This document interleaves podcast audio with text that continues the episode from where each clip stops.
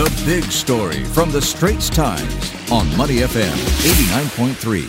Singaporeans are set to pay more for everyday items, with inflation forecast to get worse in the coming months. You're watching The Big Story with me, Harianto Diman.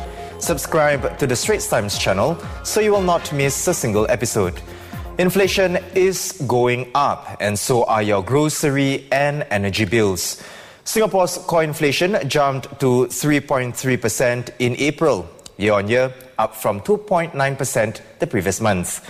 This is its highest level since February 2012. Prices are rising the most for food, retail, and other goods, as well as electricity and gas. Core inflation excludes accommodation and private transport costs, and officials say it's forecast to increase further in the coming months. Measures taken to fight rising prices may lead to a recession. Prime Minister Lee Hsien Loong telling Nikkei in an interview that is a risk which we have to anticipate and watch out for. You will have to take that risk because if you do not act against inflation, that will become a very serious problem for the world.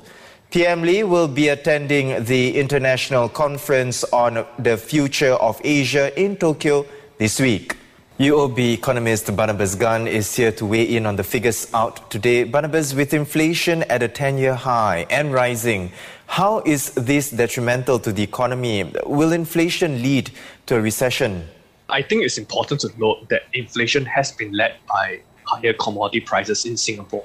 You know, the fact is that Singapore is a price taker, you know, and we are a small and open economy, and higher oil and food prices have been the key driver in inflation you know, but also for the fact that we have to recognize that inflation uh, has, has also been has also been driven by the recovery, you know, really from the tighter labor market, and that is uh, also a key, you know, effect to the higher wages that we've seen, you know, and therefore the better, you know, the demand-driven economy uh, for inflation perhaps really is one of is is is also you know a sizable factor for lifting inflation.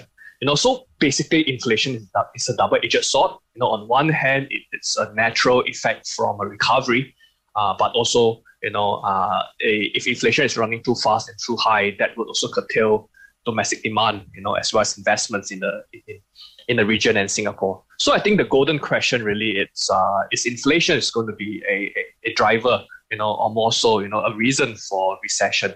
I think uh, what we do see really is the fact that inflation is uh, also uh, the recession is not uh, a key uh, base case scenario, at least for us. Uh, why do I say this? Is simply because we have, at least from the Singapore perspective, we have recovered very well post pandemic.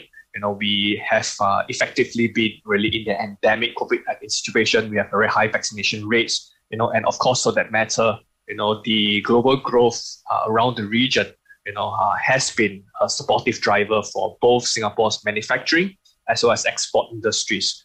You know, uh, I think also the higher interest rates that we have seen really from the FOMC perspective, and we are expecting FOMC to raise rates further, you know, from now to the rest of the year, if not for the next year as well. You know, so um, I think it has to be balanced with uh, really improving uh, global growth dynamics in order for us to avoid uh, a recession scenario for the next year.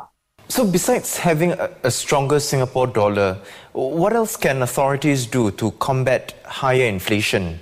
Well, I think really the key tool that the MAS have in trying to combat inflation has been the monetary policy. You know, and do note that monetary policy has actually been uh, tightened in the last three uh, meetings you know, and uh, that would also mean, you know, that given that, that really given Singapore being a price taker, uh, a more expensive Singapore dollar in relative to the rest of Asia, uh, it's actually a, one of the key factors in mitigating imported inflation.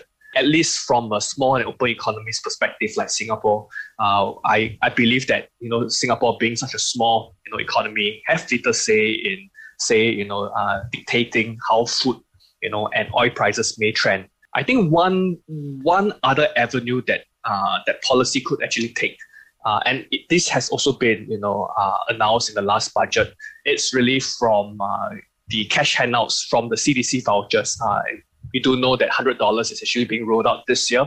You know, and two hundred dollars of CDC vouchers is expected to be rolled out in 2023 and 2024. you know, and that should be more so the resources that households could have to actually mitigate uh, the rising prices across uh, Singapore. Barnabas, thank you for your insights. Barnabas Gan, economist at UOB.